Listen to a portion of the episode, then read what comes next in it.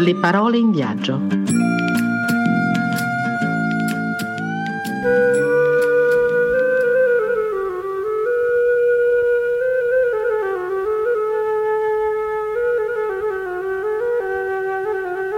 Benvenuti amici di Radio Francigena a un nuovo appuntamento con le parole in viaggio, a cura di Barbara Monteverdi e Maria Luisa Albizzati, del gruppo di lettori volontari ad alta voce di Milano, Le Voci degli Altri. Ci immergiamo nuovamente nel cuore della Sardegna e riprendiamo il cammino di Sant'Uiacu, che eh, riparte da Sorgono, centro geografico della Sardegna. Da qui ci avvieremo verso Laconi, dopo aver attraversato il parco naturale di Funtanamela, dove vivono allo stato brado i cervi sardi e i cavalli sarcidanesi preistorici. Laconi è sede del Menhir Museum, interessante per capire l'evolversi della cultura sarda nei secoli e dare un significato a quelle grandi pietre che si innalzano nella terra sarda e non solo. Prendiamo alcune parole che appaiono sulla pagina del sito dello stesso museo di Laconi. È l'alba del sesto millennio e in Europa vengono innalzati migliaia di menhir, che in bretone significa pietra lunga, perdas fittas in sardo. Ma cosa sono i menhir?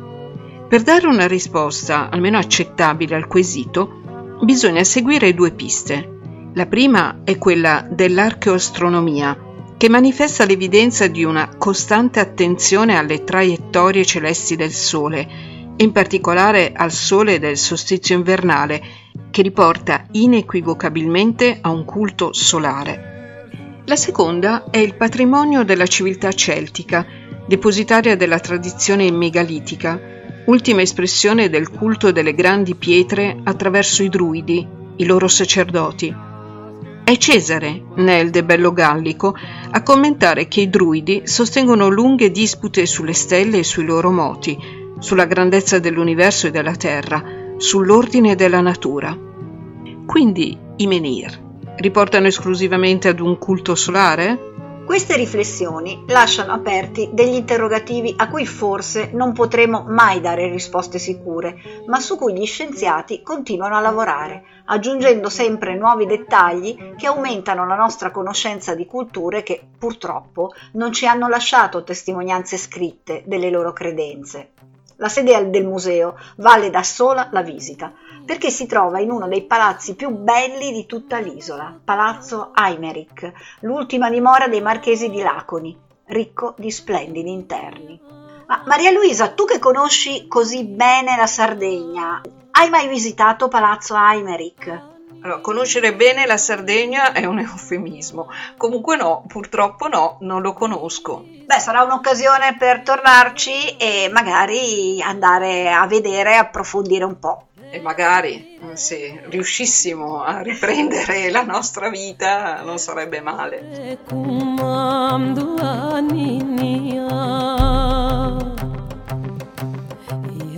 Ora però ci dobbiamo affrettare per riprendere il cammino verso Cagliari, ancora lungo e pieno di sorprese. Dirigendoci a sud, incontriamo la cittadina di Mandas, il cui patrono è San Giacomo e a cui sono dedicate la grande chiesa parrocchiale e la festa del 25 luglio. Magari ci possiamo arrivare, se siamo stanchi di camminare e vogliamo osservare il paesaggio con comodo, prendendo il Barbagia Express, è il servizio del trenino verde della Sardegna, che porta alla scoperta del cuore dell'isola, sulle linee ferroviarie Mandas-Laconi. I turisti possono ammirare la bellezza del paesaggio attraversato, i siti archeologici a due passi dalla ferrovia, tra cui famosi nuraghe, e i suggestivi paesetti del centro Sardegna, con il loro folklore, i loro ottimi vini e l'eccellente gastronomia. La regione che stiamo attraversando è la Trexenta. Qui ogni estate si svolge un importante premio letterario che coinvolge i comuni di Mandas, Laconi, Isili, Serri e Nurallao ed è dedicato a un grande scrittore inglese, David Herbert Lawrence. Egli nel 1921 descrisse l'isola nel suo Mare e Sardegna, considerata ancora oggi la migliore guida della Sardegna. Noto per aver scritto numerosi libri, tra cui Figli e amanti, l'arcobaleno, l'amante di Lady Chatterley, che sollevarono tanto scandalo e procurarono tanti guai all'autore, Lawrence con il suo libro contribuì non poco a dare visibilità a tutta l'isola e anche a questo territorio. Giunto a Cagliari attraversò insieme alla moglie Frieda l'interno dell'isola passando da Mandas, Sorgono, Nuoro, Orosei e infine Terranova, l'attuale Olbia. Leggiamo alcune frasi tratte dal libro dedicato da Lorenz alla Sardegna, che suonano come un vero canto d'amore.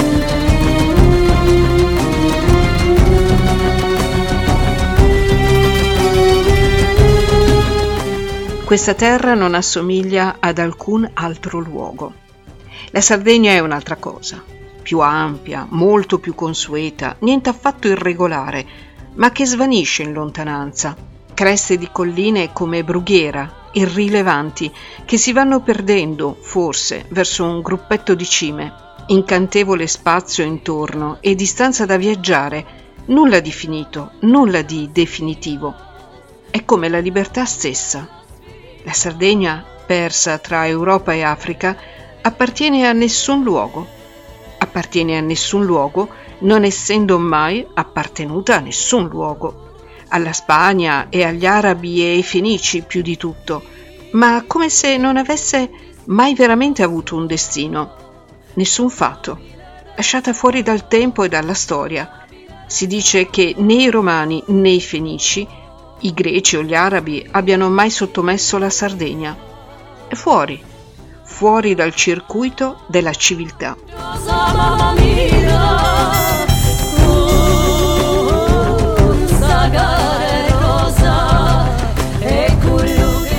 Ma ora via, corriamo verso Cagliari, la fine del nostro viaggio e chissà, l'inizio di un altro di cui vi parleremo prossimamente. Cagliari è una città dalla lunga storia si dice sia stata fondata da Aristeo, figlio del dio Apollo, e della ninfa Cirene, giunto in Sardegna dalla Beozia nel XV secolo a.C. Purtroppo, durante la Seconda Guerra Mondiale, Cagliari subì numerosi bombardamenti, l'80% della città venne più o meno gravemente colpito. I cagliaritani però stabilirono un record. Grazie a Radio Sardegna, la prima radio libera d'Italia, il 7 maggio 1945 nel primo pomeriggio riuscirono per primi a dare al mondo un messaggio straordinario. La guerra è finita. A voi che ci ascoltate, la guerra è finita. L'annuncio fu fatto grazie a un caporale, marconista in servizio presso l'emittente isolana, che captò un messaggio straordinario, intercettato in lingua francese dal comando alleato ad Algeri. L'Allemagne s'est rendue, la guerra è finita.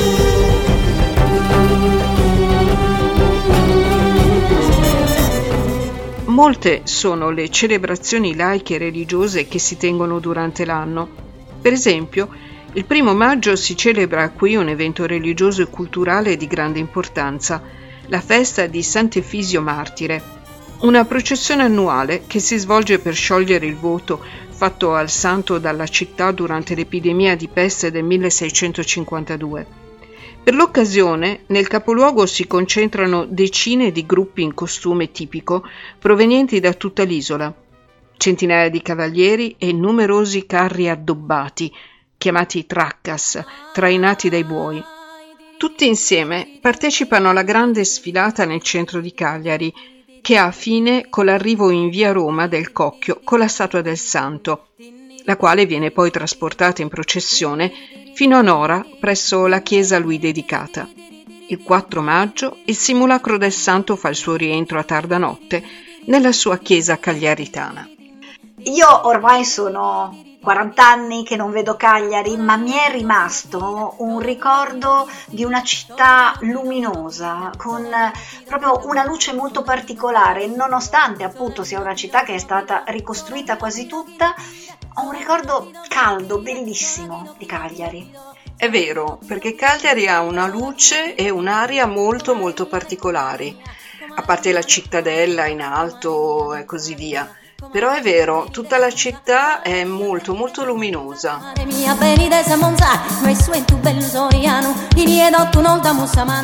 Ed è a questo punto del nostro cammino che torna un elemento tradizionale della cultura sarda che abbiamo già incontrato nel corso della puntata scorsa, grazie a Maria Lai, la tessitura.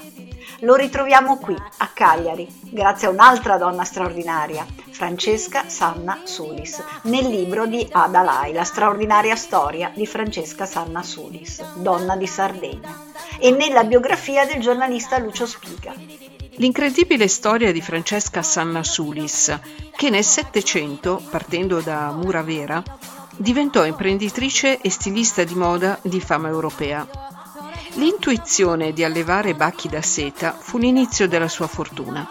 La seta prodotta nei suoi laboratori di Quartucciu divenne la più pregiata e richiesta in tutti i mercati internazionali.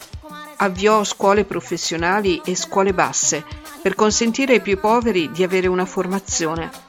Trattò personalmente con il potente ministro piemontese Bogino. Divenne socia in affari del comasco Conte Giulini.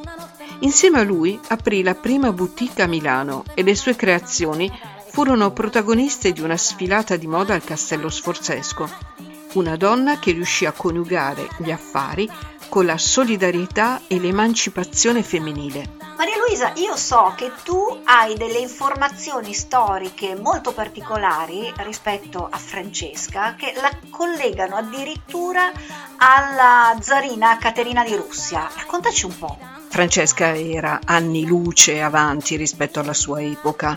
Lei aveva una mentalità imprenditoriale a tutto tondo, non si limitava a produrre un'ottima seta, ma è stata una delle prime eh, stiliste di moda, perché disegnava lei stessa eh, gli abiti e possiamo ammirare uno di questi sontuosi abiti disegnati da Francesca. Si tratta di un dipinto ad opera di Fedor Rokotov conservato all'Ermitage di San Pietroburgo, in cui è ritratta la zarina Caterina la Grande. Ma non solo, organizzò numerosi asili nido per i figli delle lavoranti e ogni qualvolta una di loro si sposava riceveva in dono un telaio. In questo modo poteva continuare a lavorare da casa e trasmettere ad altre donne ciò che aveva imparato.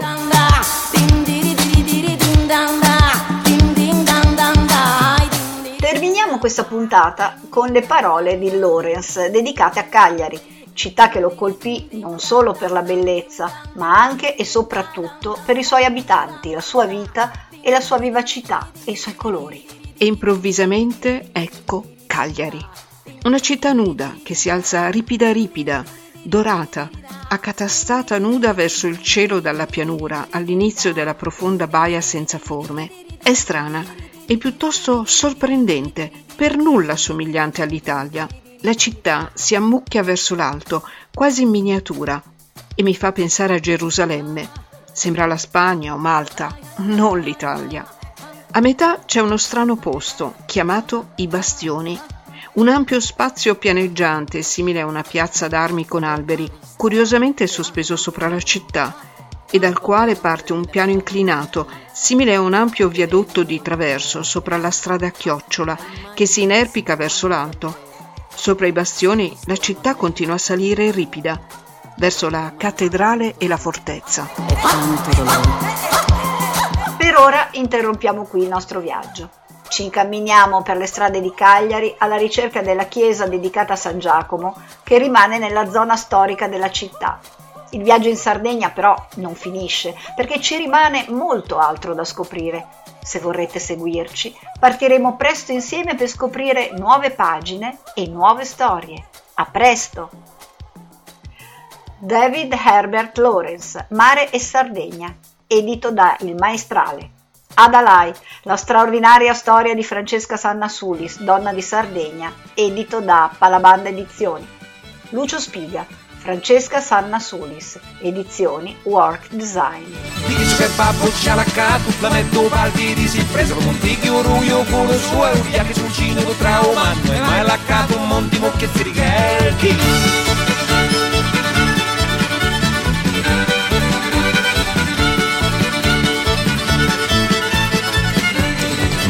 Tento io la casa e tutto chi so che avere in Trento, gli giri mutirlo cultiato, da poi di sei mesi che me ne era andato, pari a un campo santo.